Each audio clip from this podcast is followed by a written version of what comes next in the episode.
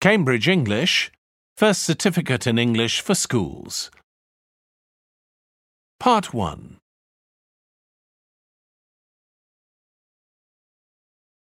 You'll hear people talking in eight different situations. For questions one to eight, choose the answer which fits best according to what you hear. one. You hear two friends talking about their holidays.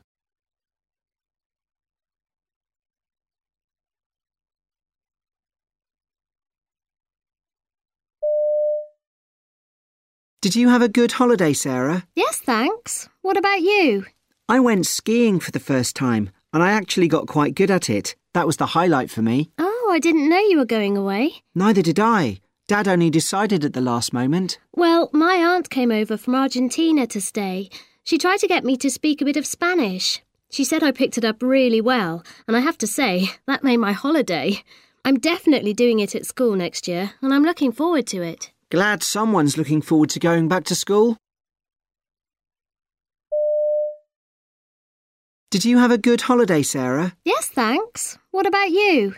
I went skiing for the first time. And I actually got quite good at it. That was the highlight for me. Oh, I didn't know you were going away. Neither did I. Dad only decided at the last moment. Well, my aunt came over from Argentina to stay. She tried to get me to speak a bit of Spanish. She said I picked it up really well, and I have to say, that made my holiday. I'm definitely doing it at school next year, and I'm looking forward to it. Glad someone's looking forward to going back to school. two. You hear a student talking about studying chemistry.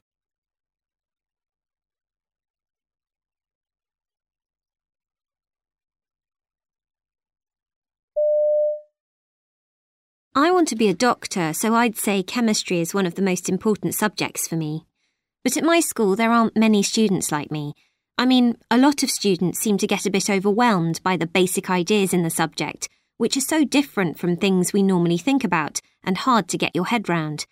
A teacher's job is really to bring the subject to life, and some do it better than others. But students are gradually becoming aware of the importance of the subject. They just need persuading to actually study it now.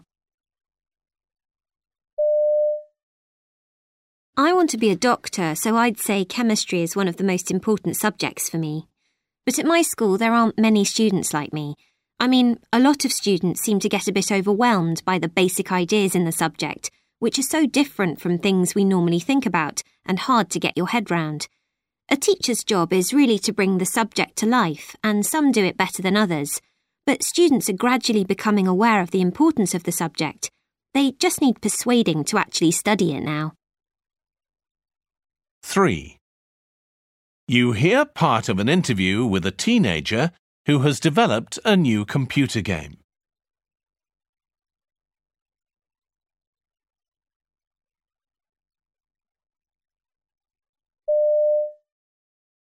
Not many sixteen-year-olds have set up their own company to produce a computer game. Tell me about the experience. Well, it took a year of evenings and weekends when I wasn't in school to produce the game. It combines facts about chemistry with a fantasy story. My parents have handled the business side, and we've hired designers to do the artwork. We haven't done badly considering games are usually developed by large companies working full-time. Looking back, though, I wish I hadn't dropped some of the ideas which would have increased the complexity of it for players. But if it sells well, we can always include them in future versions. Not many sixteen-year-olds have set up their own company to produce a computer game. Tell me about the experience. Well, it took a year of evenings and weekends when I wasn't in school to produce the game. It combines facts about chemistry with a fantasy story. My parents have handled the business side, and we've hired designers to do the artwork. We haven't done badly considering games are usually developed by large companies working full-time. Looking back, though, I wish I hadn't dropped some of the ideas which would have increased the complexity of it for players. But if it sells well, we can always include them in future versions. four. You hear a teacher telling a class about some arrangements.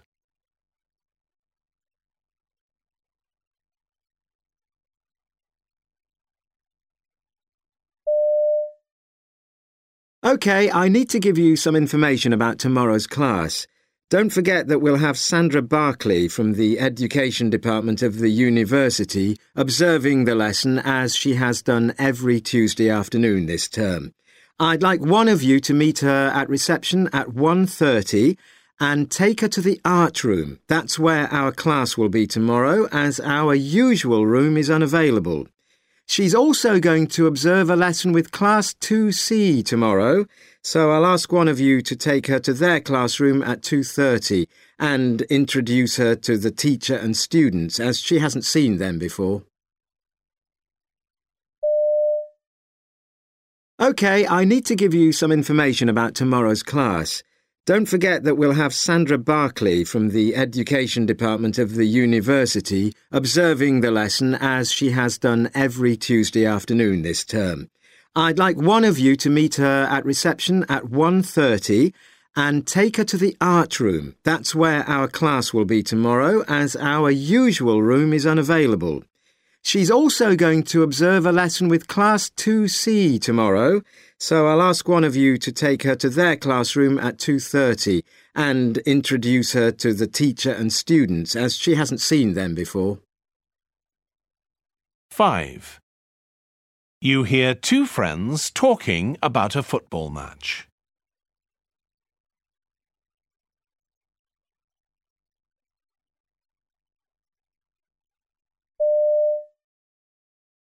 That wasn't very good, was it? No, I shan't bother coming to see the next one, even though we should support our team. I was really surprised how badly Carlos played. He's normally brilliant. You could say the same for all of them, actually. But the ref did seem very strict, blowing his whistle all the time, which was probably just as well, as there were some horrible tackles. Yes, but the pitch wasn't exactly flat. It was terrible for them to play on. Yes, it was appalling. Really hard to control the ball on a pitch like that, I know. Same for both teams, though, really. That wasn't very good, was it? No, I shan't bother coming to see the next one, even though we should support our team. I was really surprised how badly Carlos played. He's normally brilliant. You could say the same for all of them, actually. But the ref did seem very strict, blowing his whistle all the time, which was probably just as well, as there were some horrible tackles. Yes, but the pitch wasn't exactly flat. It was terrible for them to play on. Yes, it was appalling. Really hard to control the ball on a pitch like that, I know. Same for both teams, though, really. Six. You hear two friends discussing a survey about young people's reading habits.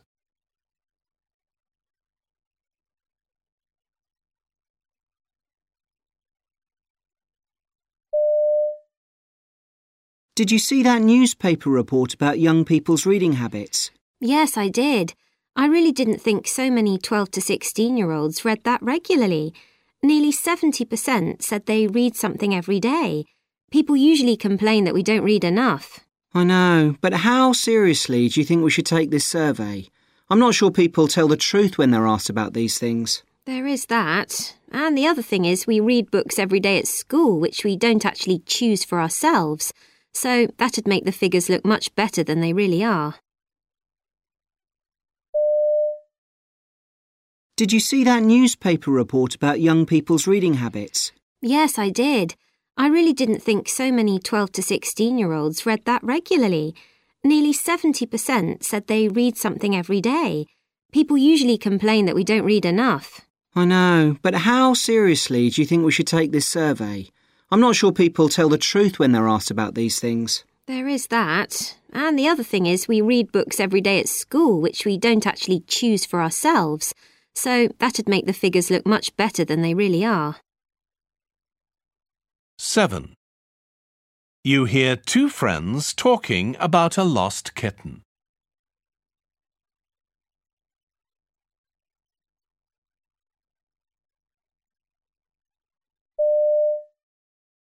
Did you hear that story on the news last night about the kitten that was found on the London Underground? Who'd leave a kitten there? I bet the owner got on the train and just forgot about it. Well, it was in a box. They're not sure if it was done deliberately or by mistake. Anyway, at least it wasn't there too long. It's only four weeks old, so it's a good job they discovered it when they did. Well, if no one claims it by tomorrow, it's going to a cat's charity. That's good. They'll know how to look after it. Did you hear that story on the news last night about the kitten that was found on the London Underground? Who'd leave a kitten there? I bet the owner got on the train and just forgot about it. Well, it was in a box. They're not sure if it was done deliberately or by mistake. Anyway, at least it wasn't there too long. It's only four weeks old, so it's a good job they discovered it when they did. Well, if no one claims it by tomorrow, it's going to a cat's charity. That's good. They'll know how to look after it. eight. You hear part of an interview with a pop singer.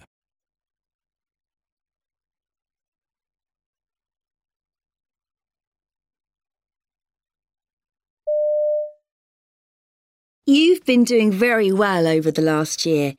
Have you had time to enjoy your fame? Well, I suddenly realised I was actually quite famous when I started getting all sorts of free stuff. They wouldn't let me pay in restaurants. Companies started sending me designer clothes, and I got given some amazing music software, that sort of thing. Sounds fantastic. Well, it's such a change. Only two years ago I didn't have anything. I had to struggle to afford my rent, let alone buy clothes or eat out. No one gave me anything for free then. It doesn't seem right somehow, even though I have worked hard for it, I suppose. You've been doing very well over the last year. Have you had time to enjoy your fame? Well, I suddenly realised I was actually quite famous when I started getting all sorts of free stuff. They wouldn't let me pay in restaurants. Companies started sending me designer clothes, and I got given some amazing music software, that sort of thing. Sounds fantastic. Well, it's such a change. Only two years ago I didn't have anything. I had to struggle to afford my rent, let alone buy clothes or eat out. No one gave me anything for free then.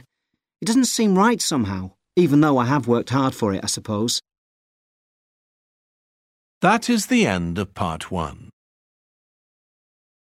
Now look at part two.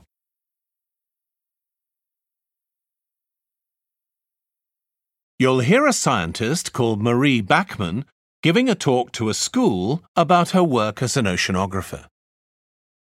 For questions nine to eighteen, complete the sentences with a word or short phrase. You now have forty-five seconds to look at part two, and you'll also have one minute to check your answers at the end of part two.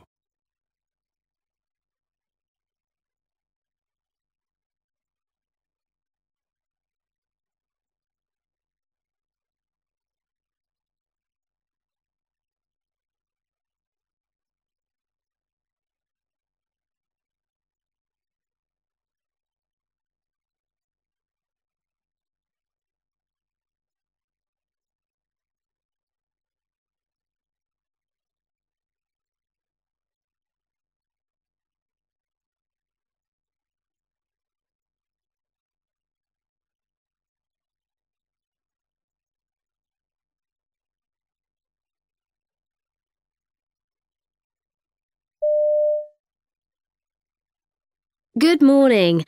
I'm Marie Bachmann. I know a lot of you are studying science, so I hope what I say will encourage you to carry on. But let me start by saying something about myself. I was born in New Zealand, although my parents came from Germany, as you can probably guess from my name. But I grew up in Australia, where I had a lovely life. Our house was right by the ocean. I guess I was sporty as a child. I did a lot of diving, anything really, as long as it was in the open air. At school, I became interested in tennis and actually became the state champion in the under sixteen age group. At one point, I was thinking about becoming a vet because I really loved animals and in fact worked in an animal sanctuary during my school holidays. But the university course for that was long and involved quite a lot of medical stuff which I was less keen on. So instead, I chose marine biology, and that was the start of my fascination with all things environmental. University was good for me because I'd always been a shy child, unlike my sister who was really sociable. I was good at doing things, very practical and disciplined, but not so good with people, and it was there that I learnt to be confident.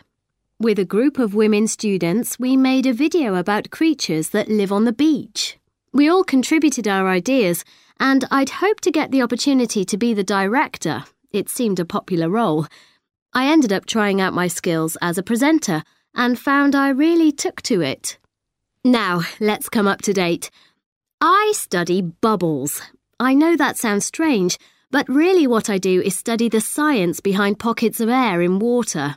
I examine what makes them break apart and join together, and, believe it or not, that helps develop our understanding of future climate and weather patterns. So a lot of my work is at sea.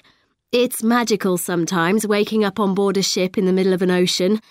It's best when the sea is calm from the point of view of feeling comfortable, but whenever there's a storm, I get quite excited because that's when more bubbles are generated in the water, and that's when I can really get down to work. My latest expedition was to Greenland. There were twenty-seven of us on the expedition, each specialising in a particular area of research, and we had a T V crew who were filming our work for a documentary. Greenland in summer gets almost twenty-four hours of daylight, which is hard to get used to, I have to say. There's also the really dry air to deal with, but as long as you drink lots, that's not too bad at all. The principal reason for my being there was to study the icebergs. During our time there, we had to be careful about going on shore because there were so many polar bears, and if the weather was foggy, it made it hard to see them. But on clear days, the T V crew were able to get some great footage of these wonderful animals with no one around to disturb them. Very few tourists visit this part of Greenland, and we made sure we didn't leave any rubbish behind, which could damage the land or could be eaten by animals, or in some way change the balance of nature there. Now I'm back home for a bit and working on all the data I've collected. I'm lucky in that I also work as a lecturer at university, and the science department there are very keen on my research. It's useful stuff for my lectures too. What I'd like sometime soon is for a science magazine to express an interest in it, and this could really get my work noticed. So you can appreciate from this brief talk how science isn't just sitting in a lab surrounded by loads of equipment. It can give you opportunities to explore.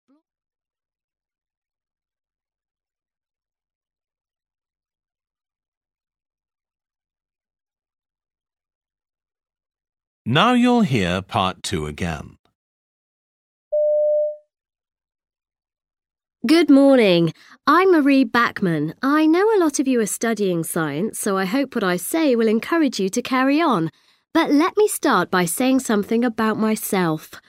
I was born in New Zealand, although my parents came from Germany, as you can probably guess from my name.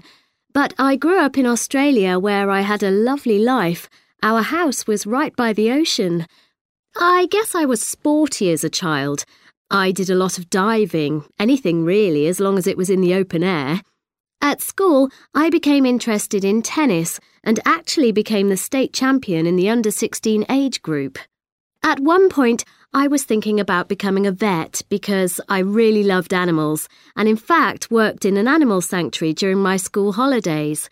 But the university course for that was long and involved quite a lot of medical stuff which I was less keen on. So instead, I chose marine biology, and that was the start of my fascination with all things environmental. University was good for me because I'd always been a shy child, unlike my sister who was really sociable. I was good at doing things, very practical and disciplined, but not so good with people, and it was there that I learnt to be confident. With a group of women students, we made a video about creatures that live on the beach. We all contributed our ideas, and I'd hoped to get the opportunity to be the director. It seemed a popular role. I ended up trying out my skills as a presenter and found I really took to it. Now, let's come up to date. I study bubbles. I know that sounds strange, but really what I do is study the science behind pockets of air in water. I examine what makes them break apart and join together, and, believe it or not, that helps develop our understanding of future climate and weather patterns.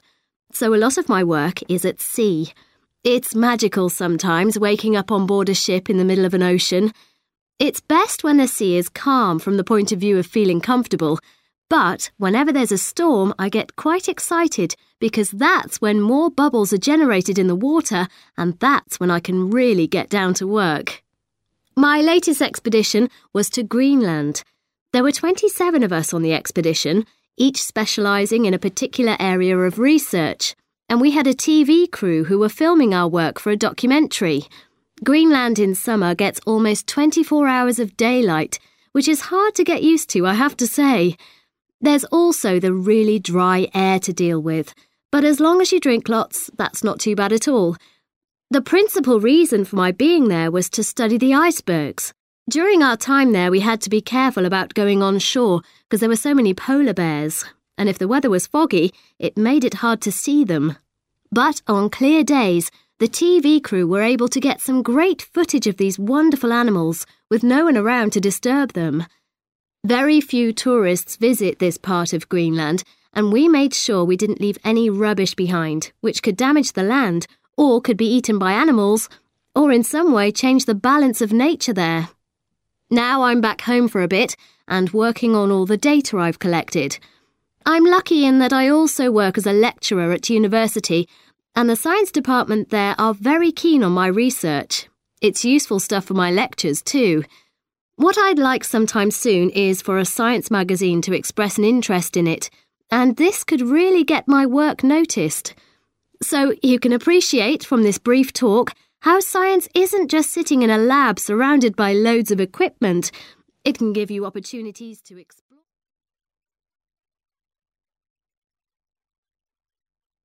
That's the end of part two. You now have one minute to check your answers to part two.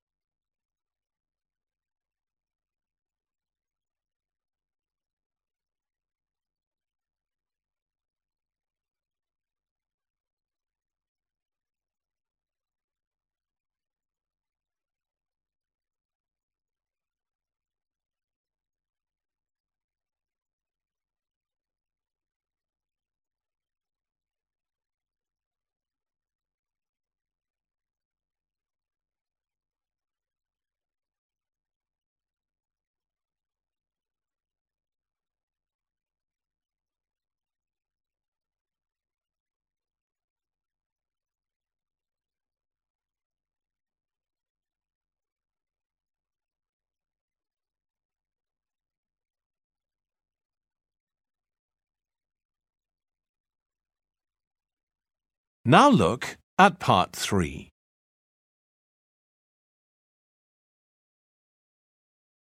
You'll hear five teenagers talking about going on a trip. For questions nineteen to twenty-three, choose from the list what each speaker says about their trip. You now have thirty seconds to look at part three.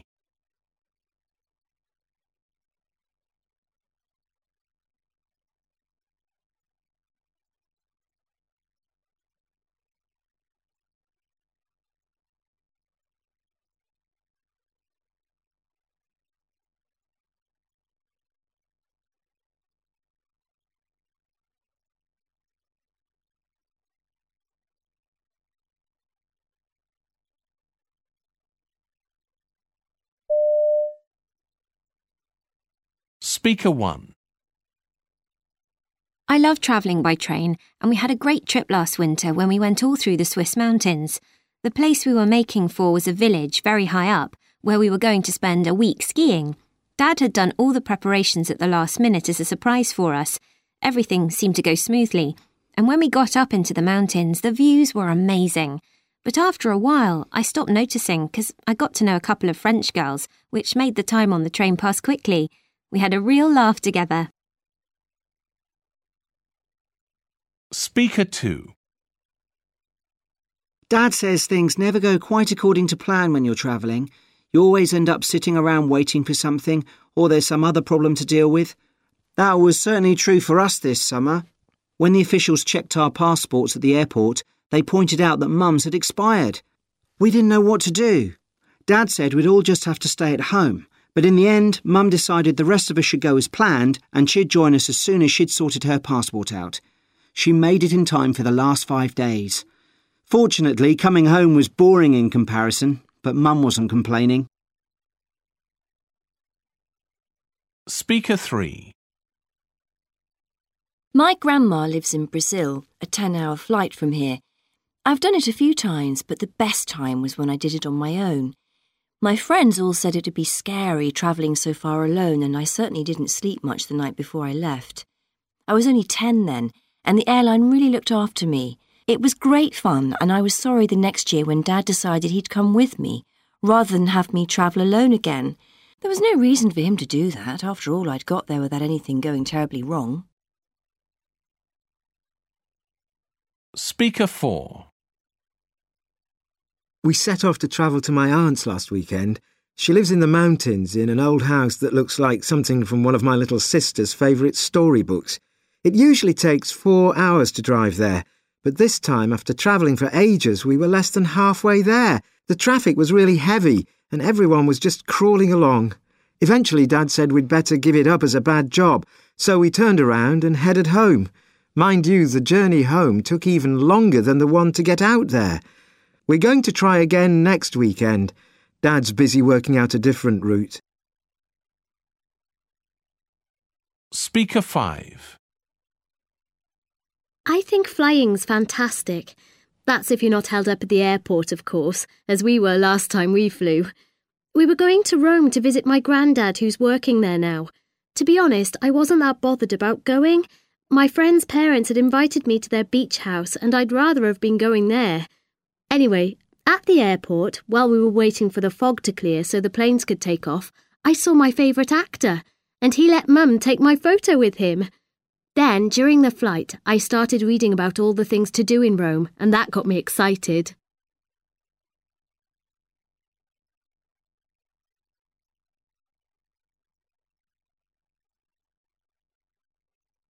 Now you'll hear part three again.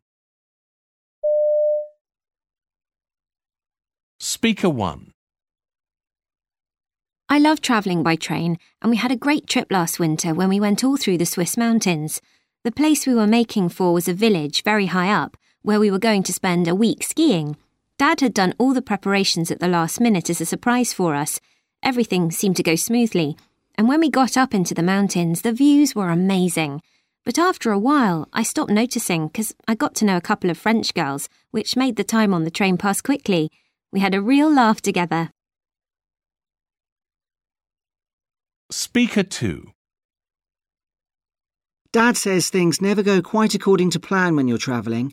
You always end up sitting around waiting for something, or there's some other problem to deal with. That was certainly true for us this summer.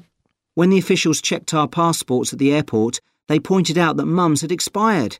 We didn't know what to do. Dad said we'd all just have to stay at home. But in the end, Mum decided the rest of us should go as planned, and she'd join us as soon as she'd sorted her passport out. She made it in time for the last five days. Fortunately, coming home was boring in comparison, but Mum wasn't complaining. Speaker three. My grandma lives in Brazil, a ten-hour flight from here. I've done it a few times, but the best time was when I did it on my own. My friends all said it'd be scary travelling so far alone, and I certainly didn't sleep much the night before I left. I was only ten then, and the airline really looked after me. It was great fun, and I was sorry the next year when Dad decided he'd come with me, rather than have me travel alone again. There was no reason for him to do that. After all, I'd got there without anything going terribly wrong. Speaker four. We set off to travel to my aunt's last weekend. She lives in the mountains in an old house that looks like something from one of my little sister's favourite storybooks. It usually takes four hours to drive there, but this time, after travelling for ages, we were less than halfway there. The traffic was really heavy, and everyone was just crawling along. Eventually, Dad said we'd better give it up as a bad job, so we turned around and headed home. Mind you, the journey home took even longer than the one to get out there. We're going to try again next weekend. Dad's busy working out a different route. Speaker five. I think flying's fantastic. That's if you're not held up at the airport, of course, as we were last time we flew. We were going to Rome to visit my granddad, who's working there now. To be honest, I wasn't that bothered about going. My friend's parents had invited me to their beach house, and I'd rather have been going there. Anyway, At the airport, while we were waiting for the fog to clear so the planes could take off, I saw my favourite actor, and he let Mum take my photo with him. Then, during the flight, I started reading about all the things to do in Rome, and that got me excited.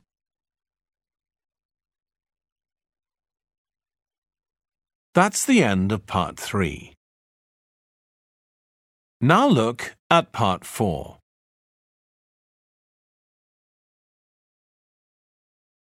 You'll hear an interview with a young actor called Dylan Campbell, who is talking about his acting career.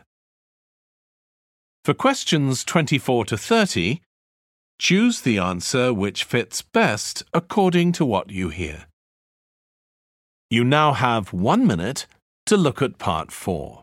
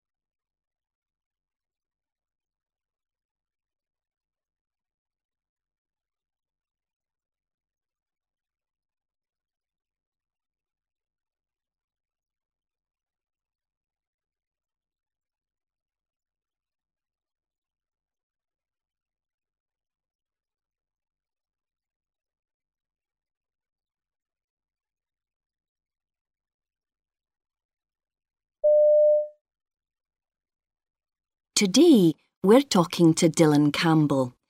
At only sixteen, Dylan's already appeared in two movies, and his new film, Light Lightning, is out next week. Welcome, Dylan. How did you get into acting in the first place? Well, when I was eleven, I joined the drama group at school. Our teacher was an actress herself, and she's really helped me with my acting skills. Then, about three years ago, one of the other boys in the group appeared in a couple of movies. And he told me all about the people he'd worked with and all the great things they did. It sounded amazing, and I thought, I wouldn't mind doing that. That's where it started, really. How do your parents feel about you being an actor?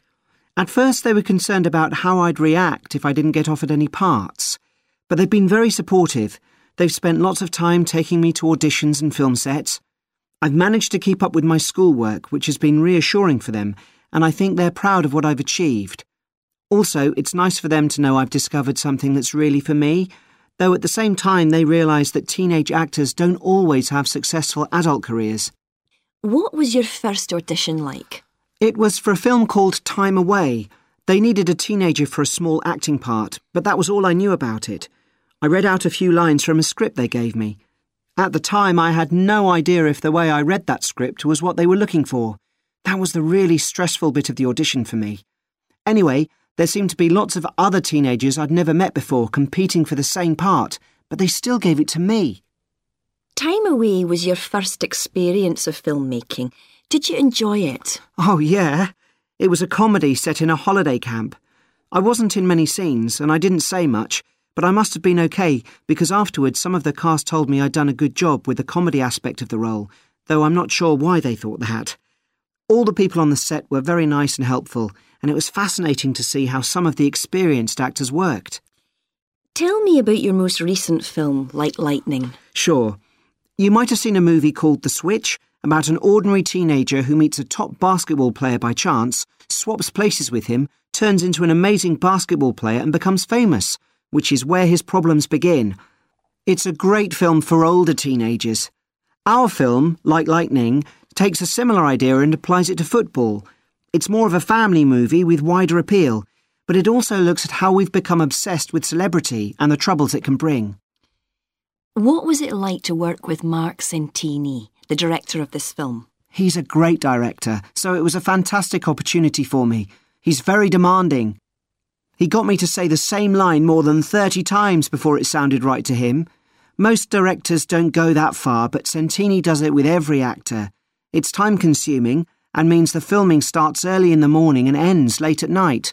Long days are common in filmmaking, though. What advice would you give other young actors?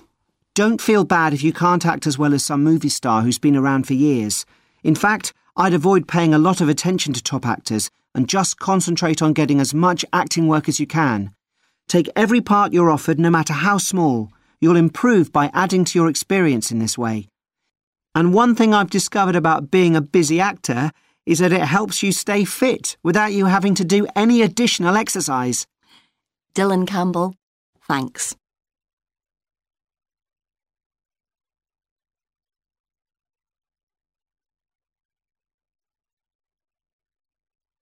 Now you'll hear part four again. Today, we're talking to Dylan Campbell. At only sixteen, Dylan's already appeared in two movies, and his new film, Light Lightning, is out next week. Welcome, Dylan. How did you get into acting in the first place? Well, when I was eleven, I joined the drama group at school. Our teacher was an actress herself, and she's really helped me with my acting skills. Then, about three years ago, one of the other boys in the group appeared in a couple of movies, and he told me all about the people he'd worked with and all the great things they did. It sounded amazing, and I thought, I wouldn't mind doing that. That's where it started, really. How do your parents feel about you being an actor? At first, they were concerned about how I'd react if I didn't get offered any parts. But they've been very supportive. They've spent lots of time taking me to auditions and film sets. I've managed to keep up with my schoolwork, which has been reassuring for them, and I think they're proud of what I've achieved. Also, it's nice for them to know I've discovered something that's really for me, though at the same time they realise that teenage actors don't always have successful adult careers. What was your first audition like? It was for a film called Time Away. They needed a teenager for a small acting part, but that was all I knew about it. I read out a few lines from a script they gave me. At the time, I had no idea if the way I read that script was what they were looking for. That was the really stressful bit of the audition for me. Anyway, there seemed to be lots of other teenagers I'd never met before competing for the same part, but they still gave it to me. Time Away was your first experience of filmmaking. Did you enjoy it? Oh, yeah. It was a comedy set in a holiday camp. I wasn't in many scenes, and I didn't say much, but I must have been okay, because afterwards some of the cast told me I'd done a good job with the comedy aspect of the role, though I'm not sure why they thought that. All the people on the set were very nice and helpful, and it was fascinating to see how some of the experienced actors worked. Tell me about your most recent film, Light Lightning. Sure. You might have seen a movie called The Switch, about an ordinary teenager who meets a top basketball player by chance, swaps places with him, turns into an amazing basketball player and becomes famous, which is where his problems begin. It's a great film for older teenagers. Our film, Like Lightning, takes a similar idea and applies it to football. It's more of a family movie with wider appeal, but it also looks at how we've become obsessed with celebrity and the troubles it can bring. What was it like to work with Mark Centini, the director of this film? He's a great director, so it was a fantastic opportunity for me. He's very demanding. He got me to say the same line more than thirty times before it sounded right to him. Most directors don't go that far, but Centini does it with every actor. It's time-consuming and means the filming starts early in the morning and ends late at night. Long days are common in filmmaking, though. What advice would you give other young actors? Don't feel bad if you can't act as well as some movie star who's been around for years. In fact, I'd avoid paying a lot of attention to top actors and just concentrate on getting as much acting work as you can. Take every part you're offered, no matter how small. You'll improve by adding to your experience in this way. And one thing I've discovered about being a busy actor is that it helps you stay fit without you having to do any additional exercise. Dylan Campbell, thanks.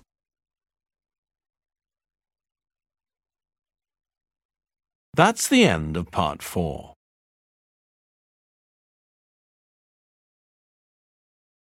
You now have two minutes to check all your answers.